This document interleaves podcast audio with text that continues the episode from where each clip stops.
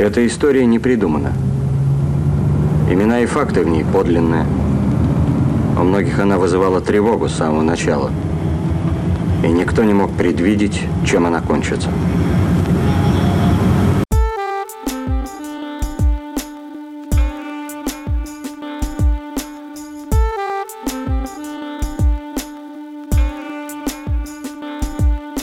Всем привет! Вы на канале Крысиное товарищество и вы смотрите или слушаете шоу «Болтовня».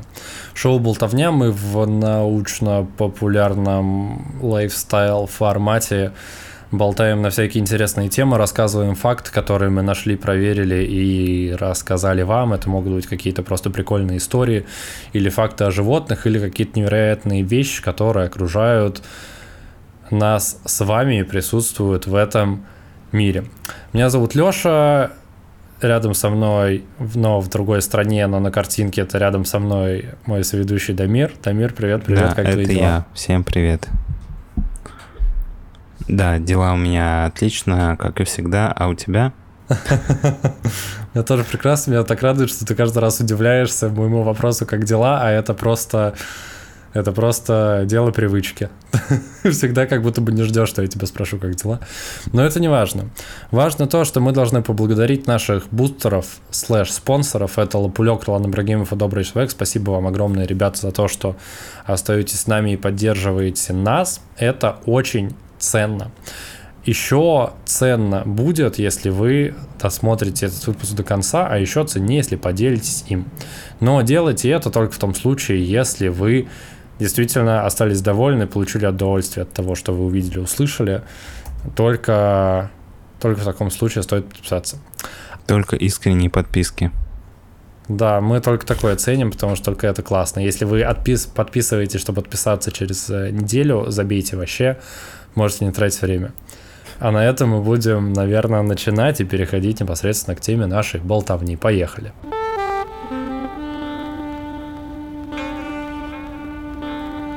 Ну что, Лёш, о чем мы поболтаем сегодня? Сегодня мы поболтаем о достаточно большой объемной теме, которая у меня в последнее время почему-то почему-то рождаются, находятся и которые я готовлю, она, правда, достаточно большая и, на удивление, в наше время не очень известная, хотя по теме выходило достаточно много всяких материалов, как художественных, так и документальных, но я поспрашивал людей, знакомых, э, оказалось, что об этом вообще никто не знает и даже не слышал, хотя в прошлом столетии, в 20 веке это была достаточно шумевшая история. Тунгусский И в целом метеорит. сегодня... Нет? Нет. Хорошая попытка. Хорошая попытка. Это вообще не тунгусский метеорит. А, И на самом деле мой костюм сегодняшний может как-то отсылать к э, теме нашего выпуска. Про Волли будешь рассказывать? Откуда появился Волли? Нет, я буду рассказывать про море. И, ну, даже не про море, даже про океаны, про путешествие по океану. И сегодня я расскажу, наверное, о одном таком самом последнем авантюрном приключении 20 века, одном, о- о- одном из последних, скорее всего. И началось все, точнее, я начну с 10 июля 1969 года, когда э, в Саргасовом море было найдено судно. Это была яхта, которая одиноко дрейфовала без каких-либо людей на борту, без капитана, абсолютно одна. Корабль-призрак. Именно, именно корабль-призрак, э, который был найден, и на этом корабле-призраке был найден э, судовой журнал и дневники, в которых было более 25 тысяч слов, э, даже больше о математике, физике, размышлении о человеческом разуме и достаточно много всяких безумных вещей. Собственно, у меня есть некоторые фотографии. И я хочу сказать, что чтобы разобраться в этой истории, пришлось тоже потратить достаточно много времени, потому что есть много фактов, которые которые скрыты и которые приходилось проверять, перепроверять. По записям в этом дневнике складывалось ощущение, что яхтсмен и капитан был абсолютно безумен к моменту, когда куда-то он загадочным образом исчез. Ну, по крайней мере, по тому фрагменту, который ты мне показал, и если наши зрители видят тот же самый фрагмент, ну, выглядит, да, как будто бы просто безумные а, предложения. Да, есть некоторые из этих записей для тех, кто слушает нас в аудиоформате. Вот, для них я их озвучу. Важный момент, что последние записи в этом журнале датируются 30 июня 1969 года. Это за 10 дней до того, как записи были фактически обнаружены. Обнаружены они были 10 июля. Вот, соответственно, последние записи про повелителя шахмат, который может избавить от э, всевластия космических существ, там много такой безумной фигни было. И последняя запись датируется 30 июня 11.20, она звучит так, нет смысла в мучениях, которые на этом запись обрывается, соответственно, видимо, человек... Э, Человек, который это писал, решил сделать что-то с собой. Яхта принадлежала Дональду э, Кроухерсту. Он был последним участником кругосветной гонки столетия, о которой я сегодня расскажу подробнее, о которой сейчас в наше время мало кто слышал. Ты слышал ли когда-нибудь о кругосветной гонке, гонке столетия? Я слышал про кругосветную регату из советского мультфильма про капитана Врунгеля. Ну, слушай, я думаю, советская, советская регата, это была мировая регата, я напоминаю, из капитана Врунгеля. Я думаю, в какой-то степени эта история, я могу ошибаться, я не помню, когда был написан капитан Врунгель, э, но, возможно, оно послужило как раз вдохновением, вот эта вот история, потому что 20 век был веком морских регат, и их проводилось достаточно много, и в это я сегодня еще чуть углублюсь, но сначала хочется немножко рассказать, кто же такой Дональд Кроухерст. И мошенником его называют чаще, чем героем. Он э, задумал очень большой, практически великий обман, самый великий в истории всего парусного спорта. И его жизнь неразрывно связана с э, кругосветной гонкой 68-69 года, в которой он был э, одним из главных претендентов на победу. А еще он бесследно пропал в океане. Его история началась в Индии. Он родился там в 1932 году. На тот момент, как ты знаешь, Индия была британской колонией. И там была очень большая британская диаспора. Но практически сразу после рождения Дональда э, Индия обретает независимость. И британское население постепенно возвращается на свою родину, Великобританию. Также поступают родители Дональда, которые, собственно, тоже решают вернуться, вернуться к своим корням. Э, но при этом люди, которые уезжали, э, жители Британии, они, несмотря на то, что уезжали, какие-то деньги продолжали вкладывать в бизнес на территории Индии, потому что на тот момент отказалось разумным. Также сделали отец и мать Дональда. Они вложили большие деньги в фабрику по производству э, спортинвентаря, которая, к сожалению, во время беспорядков, во время борьбы за независимость Индии сгорела дотла, лишив семью любых средств. Э, отец семейства, не перенеся этого горя, скончался от сердечного приступа, что в целом лишило семью всех планов, потому что они потеряли все деньги, в, которые они вложили в бизнес, потеряли кормильца, и таким образом планы на жизнь Дональда Кроухерста тоже достаточно кардинальным образом скорректировались. Вместо того, чтобы пойти в университет, он поступает на службу в военно-воздушные силы Британии в 1953 году служит вполне удачно, получает офицерский чин и даже лицензию пилота, но когда ему исполняется 21 год, из-за конфликтов с начальством и руководством и со служивцами его разжалуют и увольняют из армии. Тем не менее, он не бросает службу, идет в сухопутные войска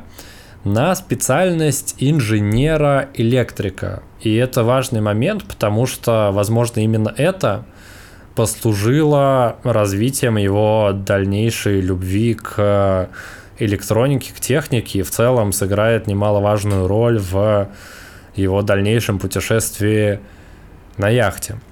А Я же правильно понимаю, что вот это время, про которое ты рассказываешь, это как раз рассвет вообще э- э- электричества? Ну, это, я думаю, ну, это уже 50-е годы, я думаю, это достаточно, достаточно сильный расцвет электричества. Ну, то есть в 50-х электричество уже было, ну, очень много где, и, и я не думаю, что это... Нет, это, это наоборот, это, это супер доступно, и уже, по-моему, даже изобретены полупроводники, если я ничего не путаю, но я могу путать, напишите в комментариях, если если я путаю. В общем, он увлекается инженерией, э, электроприборов. И несмотря на то, что в сухопутных войсках он также заслуживается до офицеров, из-за ухода в самоволку его тоже раз жалуют. Э, лишают звания, и он уже остается на, э, на гражданке, не идя уже больше в армию.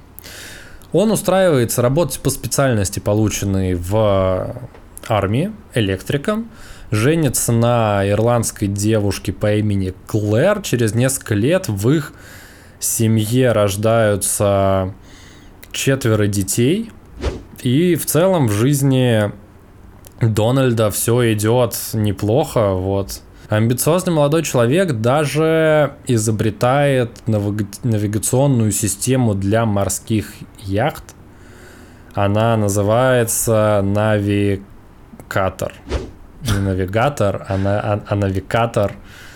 А, и, как оказалось, это устройство даже хранится в Национальном архиве британской техники. Именно там я его и нашел. Выглядит оно как пистолет, который меряет скорость, но с помощью него можно, можно замерять э, и навигировать яхты. Я вообще удивился, Больше что напоминает Британии... какую-то, знаешь, медицинскую аппаратуру, очень старую. Ну, в общем, э, это изобретение нашего сегодняшнего, нашего сегодняшнего героя выпуска. И даже вот на ручке можно увидеть название компании, которую учредил Дональд. Она называется Electron Utilization. Собственно, можешь видеть, как э, он брендировал свои изобретения. И в целом он планирует. Это, это изобретение было достаточно успешным в свои годы и продаю, продавалось достаточно хорошо. Исходя из этого, он и учреждает свою фирму и собирается заработать состояние на изобретении, что поначалу вполне неплохо удается. И даже несмотря на то, что он уговорил свою мать продать дом и вложить все деньги в его компанию, эта история окупается, и он может содержать семью до того момента, пока не попадает аварию на своем новеньком Ягуаре с черепно-мозговой травмой отправляется в больницу.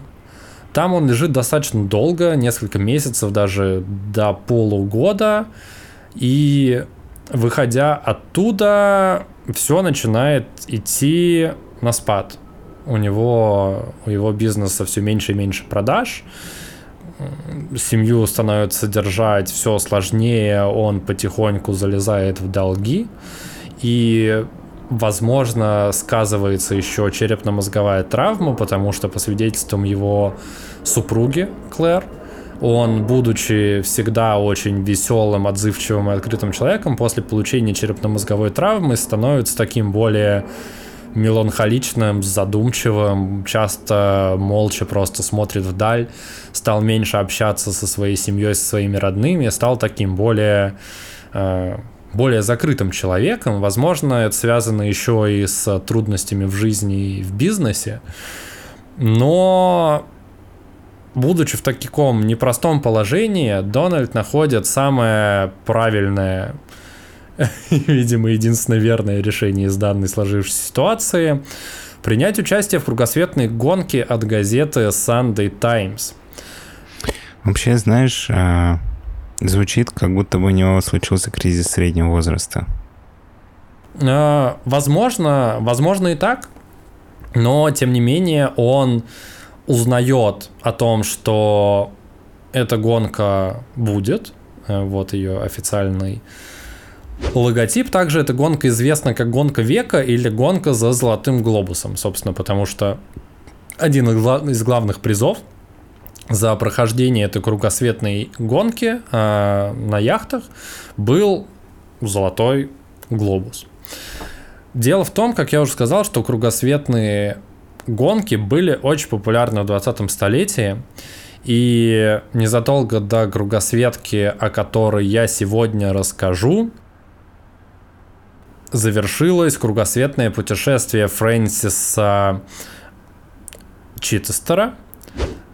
И оно осуществлялось с единственным заходом в порт, э, если я не ошибаюсь, это было в Сингапуре. Соответственно, Фрэнсис стал очень известен, заработал огромное состояние, что в какой-то мере вдохновило и нашего героя на то, чтобы поверить в свои силы и попробовать принять участие в этой гонке. Эта фотография, которую ты видишь, это, собственно, Фрэнсис, который завершил кругосветное путешествие. В те годы многие очень люди были очарованы возможностью провести кругосветное путешествие вообще без каких-либо остановок и заходов в порты. Что должно Слушай, было, очевидно, да-да-да. Можно я тебе задам вопрос, э, если вдруг угу. ты не знаешь, вырежи его. Короче, э, у меня возник вопрос. А каким образом вообще организовывались кругосветные гонки? Ну просто, по сути, если они плывут по одному и тому же маршруту, то получается просто кто чаще заходил в порт, тот и проиграл. И с другой стороны, ты же можешь всех обмануть и, не знаю, оплыть как-то по-другому и не, не оплыть вокруг света и потом вдруг появиться. Или там есть какие-то места, куда нужно заплывать и типа чекиниться, что ты типа плывешь. Или, короче, ты ничего не знаешь про вообще правила я, кругосветной я, гонки? Я, я, я понял твой вопрос, и это на самом деле очень правильный вопрос и очень правильный вектор мышления, потому что эти гонки, они, как правило, проводились энтузиастами парусного спорта по собственной инициативе. Ну, то есть они сами строили свои яхты, сами искали спонсоров, сами отправлялись в путешествия, и за счет того, что они совершали такие невероятные непомрачимые, просто недостижимые уму человеческому вещи, они становились известными. За счет этого они дополнительно получали рекламные контракты, они становились ну, действительно звездами. И за этими яхт-гонками следили. Это были даже не гонки, это были просто путешествия единичные. И даже вот эта вот гонка от Sunday Times, она, ну, я не уверен, что она была прям первая в своем роде, но я находил несколько свидетельств тому, что несколько человек э, планировали провести в ответ на путешествие Фрэнсиса такое же, круго, такую же кругосветку, только без захождения в порт Сиднея, чтобы вообще без остановок. И Sunday Times, они, собственно, как газета, решили объединить всех этих энтузиастов и заработать на этом деньги. Ну, то есть, объявив эту гонку официально. Угу. Как раз на этом мы переходим к условиям. Я думаю, если я расскажу, тебе станет, станет понятнее. То есть, до этого это были какие-то единичные путешествия, которые так или иначе спонсировались кем-то. Э, гонка века от Sunday Times включала в себя 49 тысяч километров, и главное основное правило было путешествие должно быть осуществлено без захода в порт, не приниматься без приема какой-либо помощи со стороны. Воду, продовольствие тоже ты должен был запасти один раз и провести с собой до самого конца, вне зависимости от того, в каких условиях судно находится. Ты мог бы как бы, ты мог сойти с э, дистанции, но при этом, если ты одно из этих правил нарушен, ты все, ты дисквалифицирован. Тебе нужно было пройти весь маршрут целиком. Маршрут выглядел следующим образом. Там действительно были точки, на которых нужно было отмечаться. Но в целом там было два приза. Один приз 5000 фунтов стерлингов за скорость и прохождение всех обязательных точек, ну то есть тому, кто пришел первый, 5000 фунтов стерлингов это порядка 70 тысяч фунтов в пересчете на наши, на, на наши деньги сейчас. Вот. Я дополнительно пробил, чтобы было понимание. И вторая награда была тому, кто просто прошел кругосветку быстрее всего. Ну, то есть выехал из порта э, где-то в Великобритании и дошел до этого же порта спустя, ну вот, кругосветное путешествие. Вообще, знаешь, кажется, такой большой крюк. Я просто смотрю на твою картинку, и, и кажется, что заход в Великобританию — это огромный крюк на пути, к, ну, в прямом смысле слова, кругосветного путешествия. Слушай, ну тут, я думаю, это связано с тем, что ну, Великобритания, она исторически славилась своим флотом. И Нет, да, я не культура... сомневаюсь, почему это Великобритания. Просто как будто бы, если бы они начинали бы из Австралии и плыли бы по прямой, то они, ну, быстрее бы плыли. Ну, как будто бы все точки, они все вот, ну, в, в нижней, на, на уровне Австралии находятся, кроме, Ну да. кроме одной.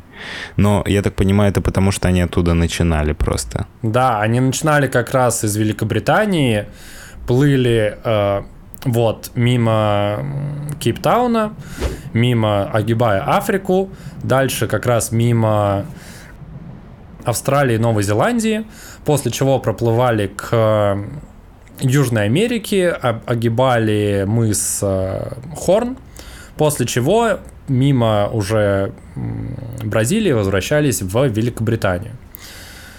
А, Важный момент, что стартовать в этой гонке можно было в любой момент с августа по конец октября. Вот. Соответственно, поэтому было две награды. Одному, кто придет быстрее всех. Вот, ну то есть, типа, за- задача какая? С момента объявления гонки в газете Sunday Times тебе нужно было максимально быстро подготовиться к этой гонке, отплыть, проплыть и вернуться на точку. Это был первый приз. А второй приз был тому, кто зачекнется во всех точках и, воз- и возьмет лучшее время. Вне зависимости от того, во сколько он отправится, в какой месяц он отправился. Понял механику? Да-да-да, я понял. Ну, то есть это просто, чтобы нивелировать вот эту вот разницу между э, теми, кто стартанул в августе, и теми, кто стартанул в конце октября. Короче, Вот, не было такого, как приза. в мультфильме про капитана Врунгеля, где все Не было яхты такого. из порта на скорость выплывают и такие типа «Эй, я быстрее, нет, я». Короче, да, я понял. Это важный момент для понимания истории, потому что я это, например, не сразу понял, когда готовился к материалу, и только спустя, наверное, треть всех историй, что я прочитал, узнал, я понял вот эту вот механику. И это важный момент, который... Ну да, я тоже, знаешь, представлял, что они типа встают в порту, там какой-то чувак, он стреляет из этого пистолета, как в этих в марафонах. и как в все, «Капитане типа, Врунгеля». Да, да-да-да, именно так. Да, собственно, два приза. И наш амбициозный Дональд не может пройти мимо такого предложения. Тем более это, очевидно, бы решало все его проблемы с бизнесом, с э, обеспечением своей семьи и так далее. Он... Ну, денег у него нет, очевидно же. Также он договаривается с бизнесменом э, Стэнли Бестом о суде в размере тысячи фунтов для подготовки к гонке. Это как раз Стэнли Бест, с которым, с которым договорился наш герой. А, и Стэнли Бест, давая впоследствии интервью, отвечая на вопрос, зачем он вообще в это все ввязался, он сказал, что был в Дональде какой-то вот этот вот дух и желание приключения, и желание авантюры, на которое, мимо которого он просто не мог пройти. Он хотел вложить э, деньги и стать участником, участником чего-то большого, тем более, что Дональд был уверен в своей победе.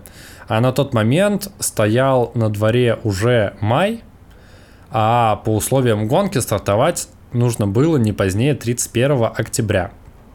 у Дональда была яхта, она называлась «Золотой горшок», Golden Pot, но она годилась только для плавания прогулочного через Ла-Манш и курсирования у побережья Атлантики.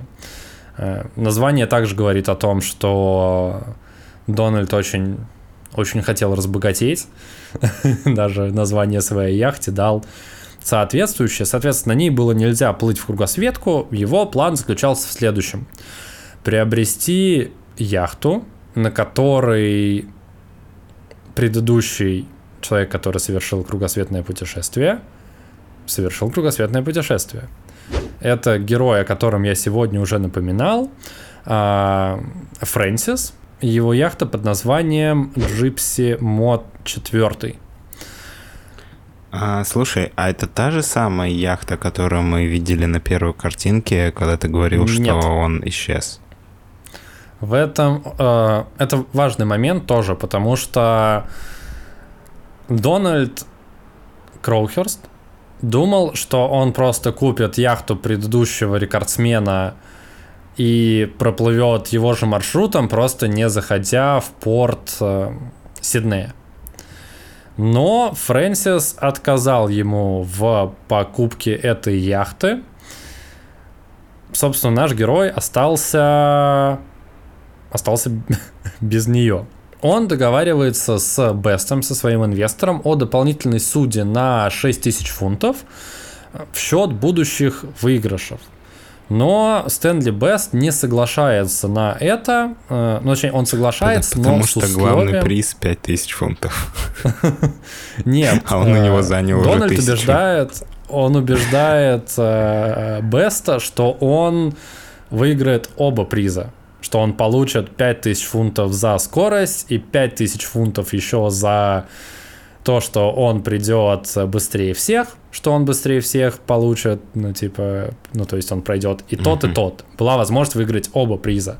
Что он вообще вне конкуренции, что он самый лучший. Ну, это говорит о нашем герое как о достаточно амбициозном молодом человеке, который готов рискнуть и поставить все на карту. Собственно, Стэнли говорит, чувак, я тебе дам денег, но только в случае того, если, ну, если ты выиграешь, все хорошо, никаких вопросов нет, ты просто вернешь мне эту разницу из выигрыша.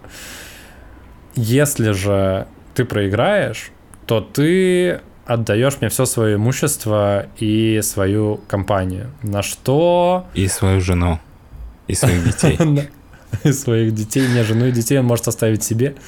На что Дональд соглашается, потому что он, очевидно, уверен в своем успехе. Можно маленький дополняющий вопрос про корабли, раз уж мы начали про корабли? А я правильно понимаю, что они без моторов? Что это типа парусная регата? Или нет? Насколько я понимаю, да, но мне кажется, что некоторые, они, они могут быть оснащены мотором для всяких непредвиденных историй. Но вообще, да, это парусная регата. Но это не, не, не такие, как типа, знаешь, э, моторные лодки. Они Нет, это не моторная их основной лодка, а- двигатель это ветер. Да, а ты в любом случае не сможешь на моторной лодке, как тебе ее заправлять? Ну, не течение- знаю, типа на корабле, ну, типа, знаешь, пароход. Ну, короче, я не шарю в лодках, поэтому задаю глупый вопрос. Нет, это именно парусная регата, а, именно ну, на- яхтах. На, на То есть яхтах во многом здесь еще идти. везение, потому что у тебя может быть плохой ветер, и ты можешь вообще никуда не двигаться в целом. Ты можешь попасть в ветра. шторм, ты можешь попасть в, попасть в штиль, что и случилось с э, нашим героем в определенный момент истории, но пока не об этом. Дональд был очень уверен в своем успехе, и в тот период он начинает яростно ходить по разным интервью и компаниях, дабы найти финансирование дополнительное, потому что, очевидно, денег, которые ему дал Бест, хватает с трудом, плюс еще нужно как-то это окупить, и те 10 тысяч фунтов, которые он себе напрогнозировал и решил, что он точно выиграет, их уже не то чтобы хватало, потому что из них как минимум 6 тысяч нужно было отдать обратно Бесту, и плюс э, расходы на яхту начинали расти. Э, Он, во-первых, продает эксклюзивные права на репортажи о себе в Sunday Times. Он договорился, он сходил на BBC и договорился о записи и трансляции всех своих морских впечатлений. Ему даже дают в дорогу магнитофон и камеру, на которую он записывает часть своих путешествий. Дополнительно про Дональда нужно знать, что он был невероятно увлеченным человеком и инженером, но при этом у него не было никакого опыта в настолько длительном управлении яхтой. Вот это вопрос, который тоже меня мучил все это время, пока ты рассказывал, как он пытался себя продать, и что его считали главным претендентом на победу, и у меня был вопрос, почему ну, типа, он вроде бы был в каком-то флоте, из которого выгнали миллион лет назад, а потом продавал... Это были ВВС, это военно-воздушные силы, а... А, это даже было не, не связано с кораблями, окей. Да, тогда. а единственная яхта, которую он водил, это был его золотой горшочек, который он просто... Это была прогулочная яхта, на которую он ходил под парусами по Ла-Маншу. Ну, сам понимаешь, там расстояние не очень большое, и не такое течение, и не такой ветер. Собственно, очевидно, яхтой он управлял не то чтобы прям очень профессионально. Но, исходя из того, что он был увлеченным инженером, но при этом плохим яхтсменом, его яхта была самой технически совершенной из всех участвовавших в гонке. В ней присутствовало огромное количество гаджетов и функций, которые во многом изобрел сам э, Дональд но при этом она была абсолютно не готова к плаванию вплоть до того, что о некоторых недоделках Кроухерст узнал только после того, как отправился в путешествие.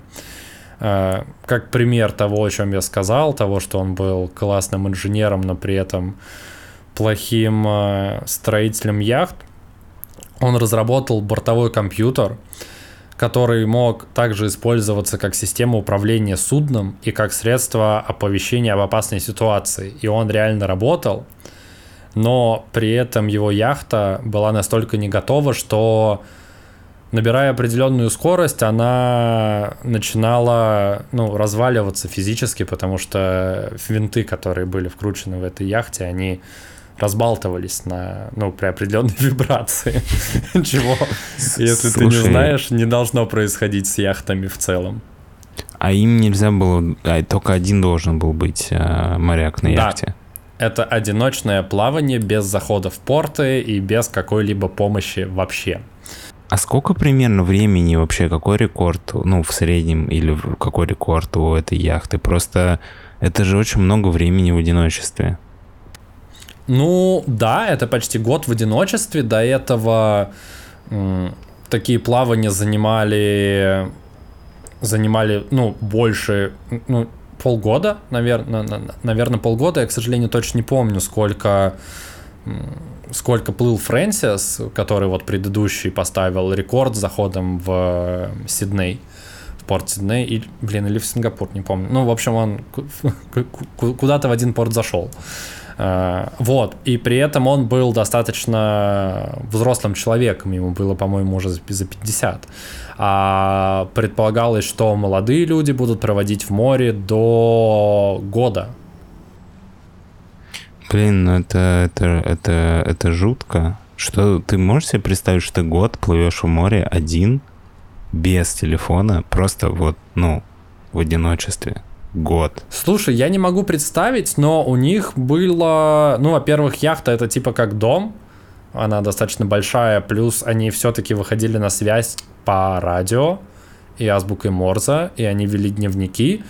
И в целом, мне кажется, в этом есть некая особенность э, яхтового парус, парусного спорта. Потому что ты уходишь надолго в море, и по сути ты каждый день занят тебе нужно постоянно реагировать на то, что море тебе преподносит сегодня. Тебе нужно ловить ветер, тебе нужно как-то направлять яхту, тебе нужно мониторить обстановку за бортом, тебе нужно сверяться с картами и, ну, я думаю, в этом есть просто особенность, ну, и челлендж парусного спорта и подобных ярусных э, и под, подобных парусных регат.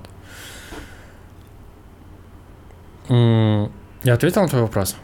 Да-да-да, я не то, что был какой-то вопрос, на который есть точный ответ, просто я подумал о том, что это очень долго, это, ну, я не могу себе представить, чтобы я хотя бы неделю в лодке один бы провел, а тут целый Это год. очень долго и достаточно жестко, но в этом есть, наверное, особенность. Собственно, о его несостоятельности как яхтсмена говорит еще тот факт, что он построил свою яхту в городе, в котором он жил на тот момент, после чего эту яхту нужно было перегнать в город, где, собственно, начиналась сама гонка. И вместо того, чтобы перегнать ее за три дня, сколько было в целом заложено на этот путь стандартно, он перегонял ее целых две недели. Э, Есть даже свидетельство того, что не- несколько раз он падал за борт, и у него начиналась морская болезнь, но в тот раз с ним был его помощник, который помогал ему строить эту яхту. Мне кажется, я пропустил информацию о том, что он решил эту яхту построить сам в какой-то момент, когда ему все отказали. Да, Он- но мы, мы в целом уже пришли к этому несложному выводу после того, как ты все это рассказал. Но вообще звучит как история, которая заканчивается грустно. Вот, ну, на данный момент кажется, что ничего хорошего его не ждет. Ну, хотя, с другой стороны, мы знаем, чем закончилась эта история. Он решил построить свою яхту, она получилась такой, какой получилась. Прибыл он в порт э, в тот момент, когда до отправки оставалось всего 16 дней. Ему нужно было преодолеть путь длиной примерно 8 месяцев. Ну, то есть по расчетам, по примерным прикидкам. Мгм. Он должен был плыть 8 месяцев, а это, сам понимаешь, нужно собрать еду, все остальное, материалы, карты, одежду, ну, то есть все собрать.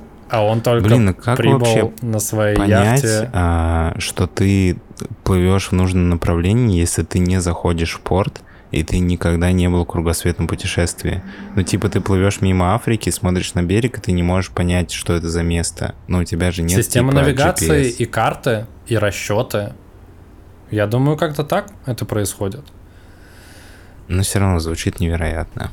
Да, звучит невероятно и звучит невероятно смело. Я не представляю, каким человеком нужно быть, чтобы просто отправиться и решиться на такое. А таких людей было несколько.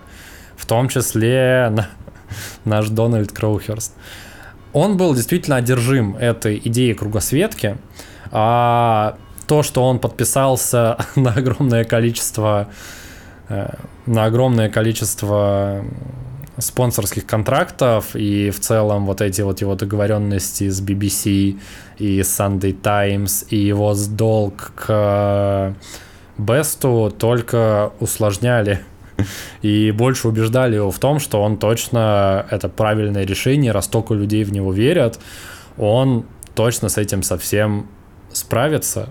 Хотя, очевидно, головой он понимал, что яхта, ее техническое состояние, оно оставляет желать лучшего, и даже по свидетельству жены, в ночь перед отплытием 30 октября он признался ей, что он яхтой недоволен, что она плохая, и к гонке он совершенно не готов. Но это был тот случай, когда человек понаобещал всем слишком много всяких штук и уже заднюю дать не может. Его гонка началась на следующий день, 31 октября, с того, что паруса его яхты не раскрылись. И стартануть он не смог целых два часа. Вот, собственно, ему пришлось вызвать на, на борт своего напарника, который тут же со старта помог ему починить эту яхту, поставить паруса. После этого на самом деле на главный приз уже надежды не было, потому что все остальные соперники начали путешествие еще в конце августа и ушли далеко вперед, а он сам понимаешь, только в конце Блин, октября нужно было стартанул. напарника спрятать а, в трюме, и чтобы, типа, он поплыл с ним, и в конце, типа, его, ну, вынести незаметно. Слушай, тем не менее, несмотря на то, что он уже явно не мог претендовать на оба приза, он все еще мог претендовать на второй приз, а это, я напоминаю, все еще 5000 фунтов, из которых он мог отдать часть долгов Бесту, а за счет известности и рекламных контрактов вывести всю остальную, всю остальную часть долгов. Вот, ну то есть план его скорректировался уже на этом этапе, как только он стартанул.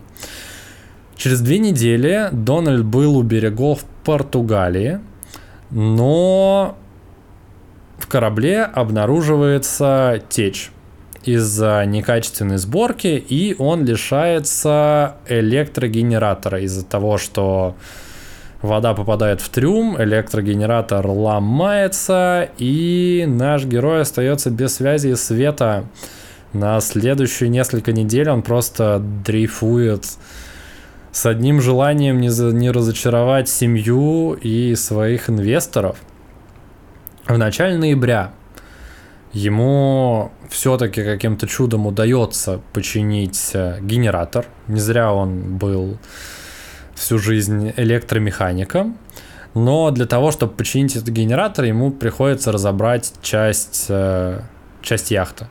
Вот, он взял детали из одной части яхты и починил генератор, но хотя бы у него появилось снова радио и какая-никакая система навигации по радио, он узнает интересную новость. Его соперники, почти все, которые ушли далеко вперед, э, они вышли из гонки. С одним случается болезнь э, желудка, кровоизлияние в желудок из-за неправильного питания mm-hmm. он сходит. Еще один падает в кораблекрушение. В общем, в сухом остатке остается буквально двое соперников. Они оба ушли далеко вперед. Один из них уже практически финишировал, а второй находится где-то на половине пути. Дональду понятно, что ни одного из них ему не догнать, так как э, он прошел всего 800 миль из 29 тысяч к моменту вот нескольких месяцев и сломанного электрогенератора. Ну, по факту он просто дрейфовал, поскольку у него не было возможности управлять, поскольку он занимался починкой генератора, и он не мог качественно ловить ветер, он прошел ну, по факту по воде 1300 миль, но в рамках общей гонки это было 800 миль, потому что там считалось расстояние напрямую, ну, то есть его там бросало mm-hmm. то правее, то левее, напрямую это было всего 800 миль. А, он задумывается, что вообще с этим совсем делать. Потому что, очевидно, с самого начала все шло как-то не очень. Он заказывает э, разговор с э, Бестом и с женой, все, кто следит за этой гонкой, а чтобы ты понимал, это событие освещается в прессе, в радио, вообще, ну, везде передают новости. Ну, насколько я понимаю, это типа как э, чемпионат мира по футболу. Да, это, э, это, это, прям, это прям большое мировое событие, которое все освещают. Это первая кругосветная регата парусная, о которой все пишут. Собственно, все думают, что в этом разговоре он сойдет с гонки, примет свою участь и просто принесет извинения, но, несмотря на это, он сообщает своим близким и инвесторам лишь о легких неполадках, которые никак не скажутся на, на его результате, и предупреждает о возможном отсутствии связи в дальнейшем из-за того, что генератор у него все-таки сломан, и он его починил кое-как. Дональд понимает, что возможности выиграть у него абсолютно нет. Он хочет просто стать третьим, чтобы приз не получать, но хотя бы получить славу. Он думает, что за счет этого, что он войдет вот в тройку тех, кто смогли пройти этот невероятно сложный путь, он сможет на каких-то рекламных контрактах и на известности еще что-то где-то заработать. А, плюс у финишировавшего третьим вряд ли будут как-то досконально проверять судовые журналы и его записи, а следовательно можно как-то смухлевать. Отвечая на вопрос о том, кто это проверит, там были достаточно тщательные проверки, вплоть до того, что, например, на каких-то широтах не ловятся радио, ну то есть они же должны выходить на связь в какие-то моменты. И там, например, после 40, 40 широты, насколько я помню, не ловят британские радиостанции, частоты. И поэтому нужно выходить на связь через какие-то другие. Таким образом, еще дополнительно проверяли этих яхтсменов, которые совершали кругосветное путешествие.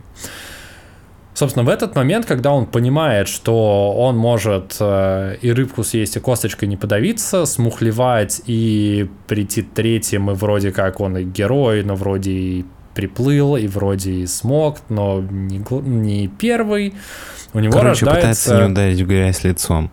Да, у него рождается хитрый план, и он планирует для себя новый маршрут, который сильно короче, но при этом подразумевает ведение двух бортовых журналов. Э, оригинальный и тот, который он собирается предъявить судьям по окончании гонки.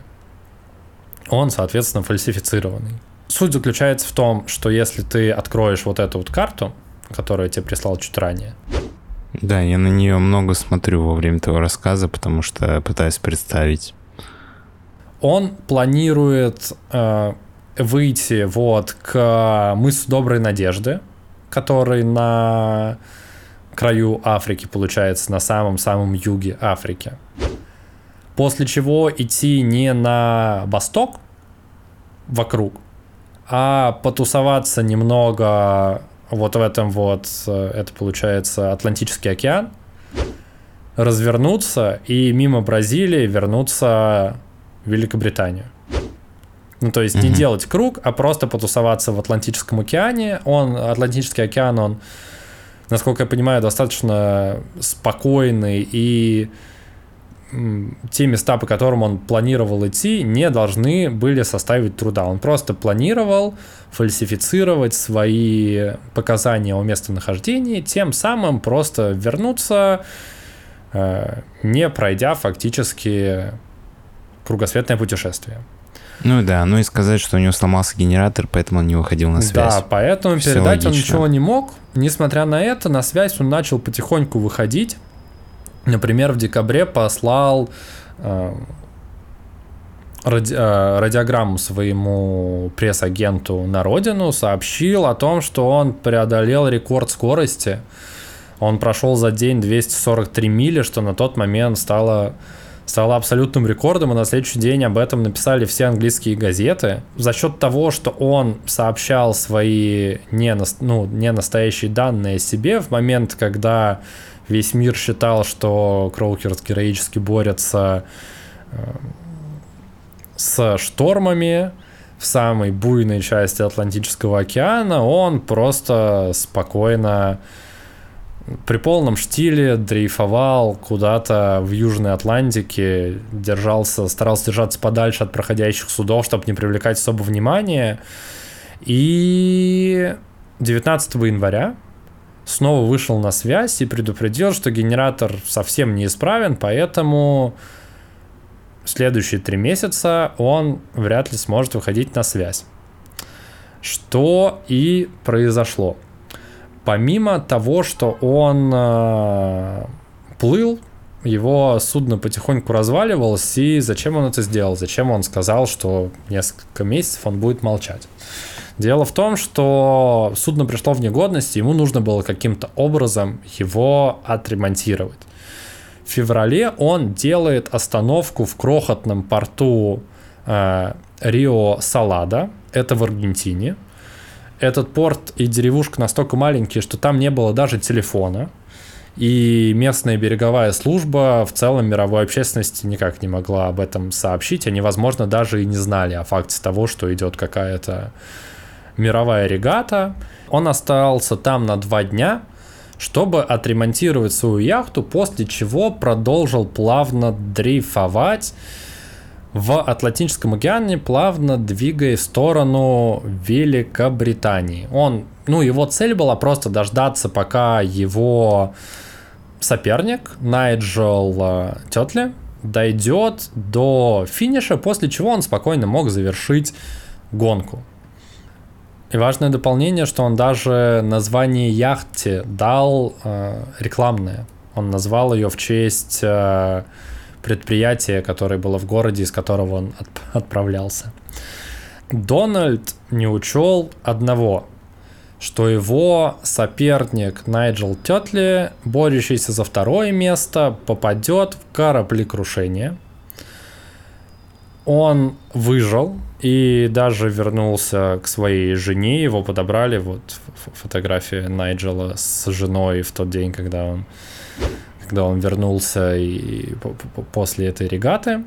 А, собственно, таким образом, после крушения а, Найджела, Дональд заочно становится вторым победителем и настоящей сенсацией, потому что я напоминаю, несмотря на то, что он просто где-то болтается на полуразвалившейся яхте где-то в Атлантическом океане у берегов Аргентины, он продолжает отправлять э, сообщения к себе на родину о том, что он невероятно невероятных успехов достигает, движется с огромной скоростью и преодолевает просто какие-то невероятные невероятные расстояния, чем вызывает некое недоумение у экспертов, но при этом невероятную радость э, обычной публики, которая читает об этом обо всем в газетах, слышит это все в радио. Для них он становится таким андердогом, который стартанул с полного провала на какой-то развалившейся яхте, опыта релевантного у него абсолютно нет, но при этом он становится чуть ли не национальным, не национальным героем со всего мира в его город, куда он должен по плану уже со дня на день прибыть. Стекаются со всего мира репортеры, домой к нему приходят, интервьюируют его семью, ему на почту приходят открытки с поздравлениями, потому что он вот фактически со дня на день должен стать вторым победителем кругосветной гонки. Хотя никто этого даже не ждал поначалу. Он становится прям символом, потому что все думали, что он сойдет с дистанции, а он остался и как бы добился успеха. Все, к чему он шел, должно, должно свершиться. Собственно, 1 июня 1969 года он пересекает экватор и оказывается в двух неделях от дома и от долгожданной победы. Но есть одна проблема, о которой сам Дональд догадывается и понимает ее на все сто процентов. Как только он доберется домой, его замысел тут же раскроют. Потому что, как я уже сказал, есть подозрение у общественности мировой, э, у общественности, как это называется, людей, которые ходят под парусом, моряков, они понимают, что он, скорее всего, не мог и скорость такую развить, и так удачно пройти, и без какого-либо опыта совершить кругосветку.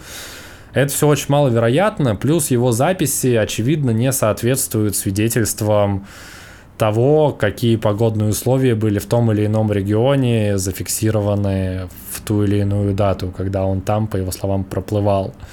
Что делает всю его историю абсолютно неправдоподобной. А дома его все ждут с победой, и жена его ждет с детьми с победой, и Стэнли Бест ждет его, ждет его как победителя.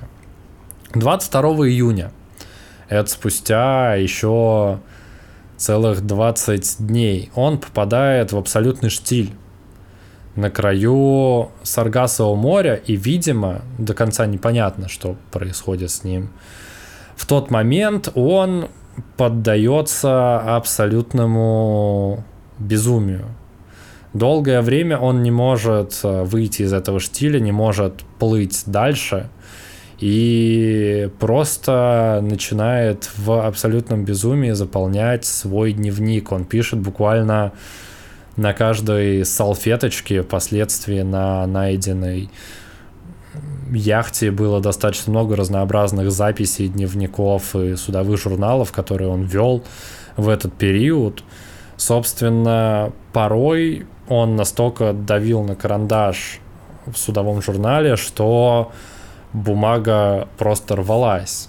Журналы и все поверхности практически заполняются некими философскими размышлениями, э, попытками оправдать человеческую беспомощность и попытки как-то оправдать себя, осознать, что он сделал и почему он этого заслуживает. Он э, соглашается в каких-то рассуждениях с Эйнштейном, книгу которого он читал и взял с собой на борт книгу про теорию относительности. Э, спорят в какой-то момент с космическими пришельцами. Э, пишут, что они уже приходили на Землю. И, собственно, очевидно, выставляет себя безумным. Возможно, есть разные обсуждения на этот счет. Возможно, он хотел выставить себя безумным, чтобы каким-то образом выйти из вот этой вот ситуации. И, возможно, он специально составлял эти записи, чтобы таким образом инсценировать эту историю, почему он не смог сделать эту гонку, тем самым избежать ответственности. Либо же он действительно сошел с ума в момент штиля. До конца непонятно. Он писал, что, например, человек это рычаг, это э, плечо и силу которого он определяет для себя сам. Также он писал, что его могут назвать слабаком, э, исключенным из системы, э, но слабак свободен в том, чтобы покинуть эту систему. Ну, то есть какие-то абсолютно безумные заявления, которые в какой-то степени отсылаются к возможному самоубийству, а аудиожурналы, которые он до сих пор ведет, становятся все более бредовыми и бессвязными.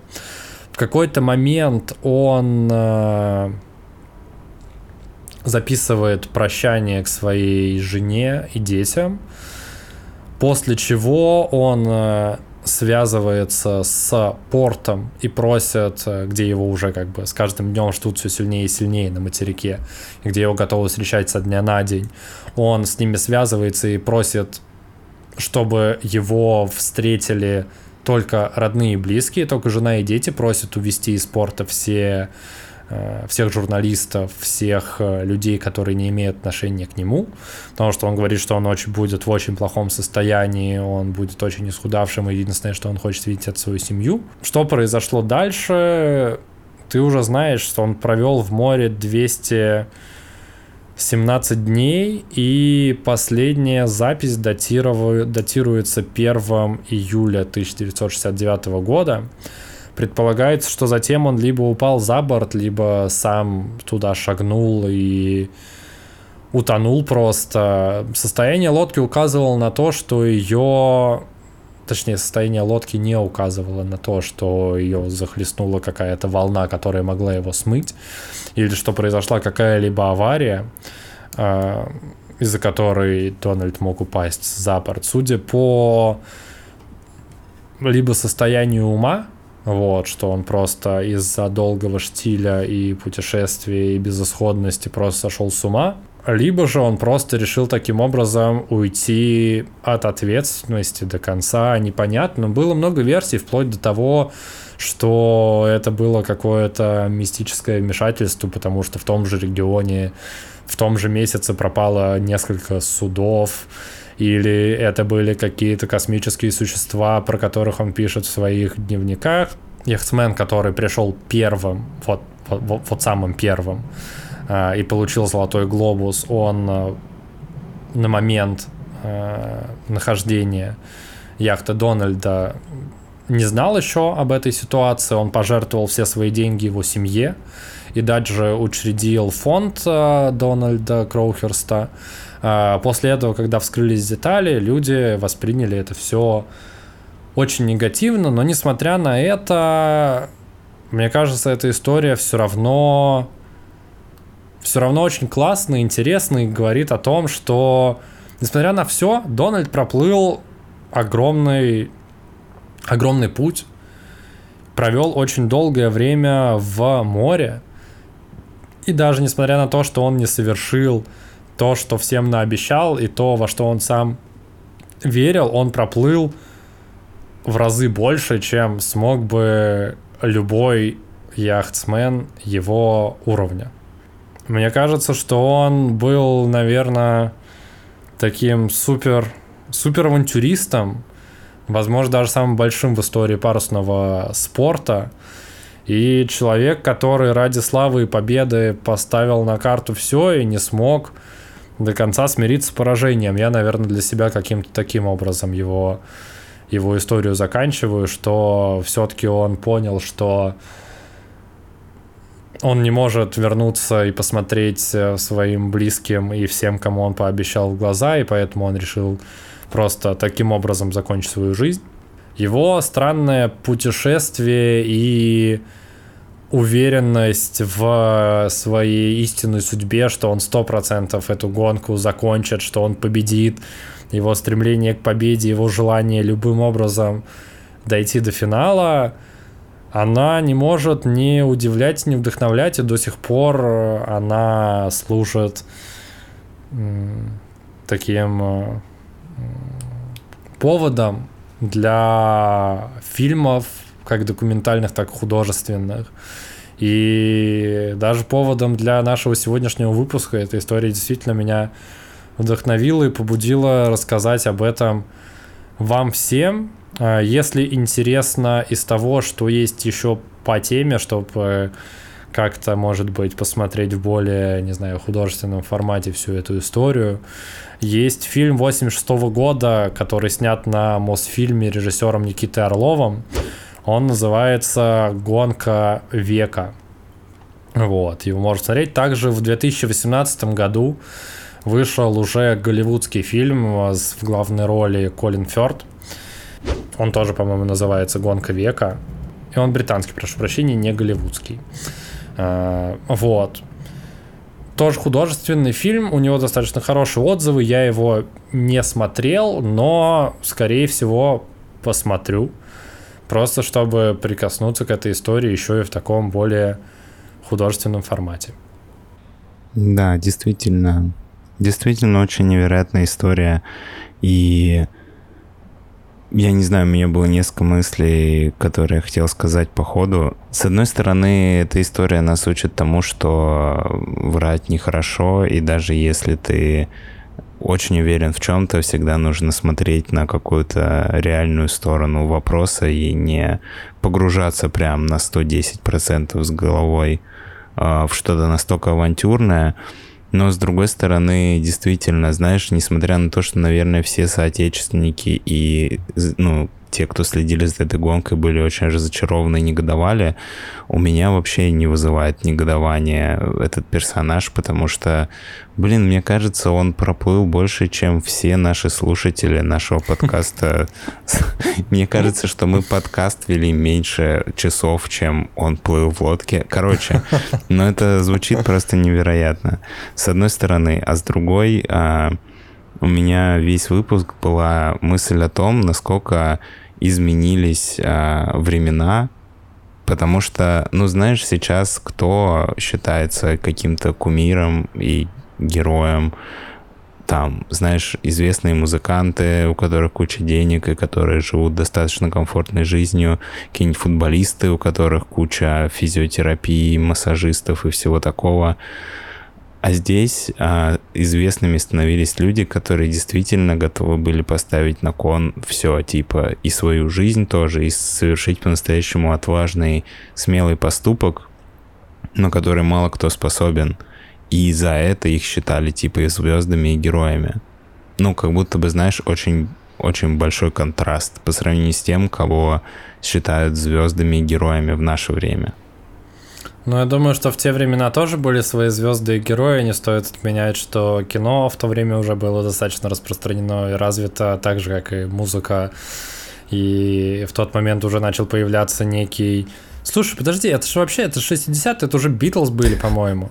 69-й да год. Ладно, ну, ладно, то есть... я не говорю, что не было другого. Я говорю, я, что я, просто... Я понял твою мысль, Дамир. Да, это классно, это классно. Меня это очень впечатлило, конечно, и действительно интересная история, которая которая заставляет задуматься. Вот, а всем нашим а, слушателям и зрителям мы советуем мы советуем, чтобы ваша жизнь не заканчивалась так печально, как жизнь. А, напомни, Дональд... Дональд Кроухерст. Кроухерст. Да, потому что, конечно, это, мне кажется, очень мучительно и печально оказаться в штиле где-то посередине океана с пониманием того, что твой корабль разваливается, ты всех подвел, и ты полный банкрот, и, короче, ты не знаешь, как выпутываться из этой ситуации, и при этом при всем ты один в море уже почти год. По-моему, это самая печальная смерть, которую можно себе представить. Вот, так что, ну, история классная. Вот, очень Но очень всегда есть вероятность, что его забрали, забрали инопланетяне. Ну, мне тоже так хочется в это верить. Мне кажется, что это было бы намного, намного лучше. Ну вот в выборе из этих двух вариантов, как будто бы пришельцы, кажется, не такой уж и плохой вариант. Даже если они будут просто тебя изучать под микроскопом.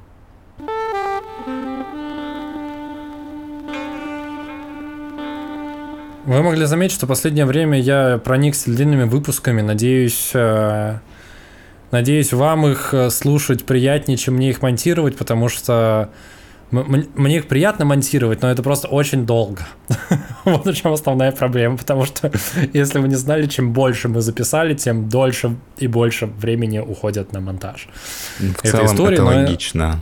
Но я надеюсь, что оно себя окупает, что вам это слушать интересно и ни в коем случае не утомительно.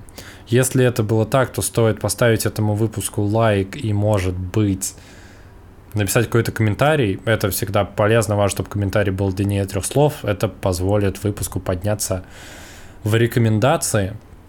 Также, если вы знаете какие-то детали или про парусный спорт, или про Дональда Кроухерста, можно об этом написать тоже в комментариях, почему нет. Если вы супер давно с нами и считаете, что вы недостаточно нас поддерживаете своими лайками и комментариями, можно перейти на Бусти и стать нашим спонсором, как это уже сделали Лопулек, Ролан Ибрагимов и Добрый Человек. Спасибо вам огромное, что остаетесь с нами и поддерживаете то, что мы делаем. Это невероятно ценно и приятно. Тебе, Дамир, спасибо большое Да. за то, что выслушал. А тебе спасибо за то, что рассказал, подготовил невероятную историю. И мне кажется, что такая история стоит того, чтобы вы подписались на нас.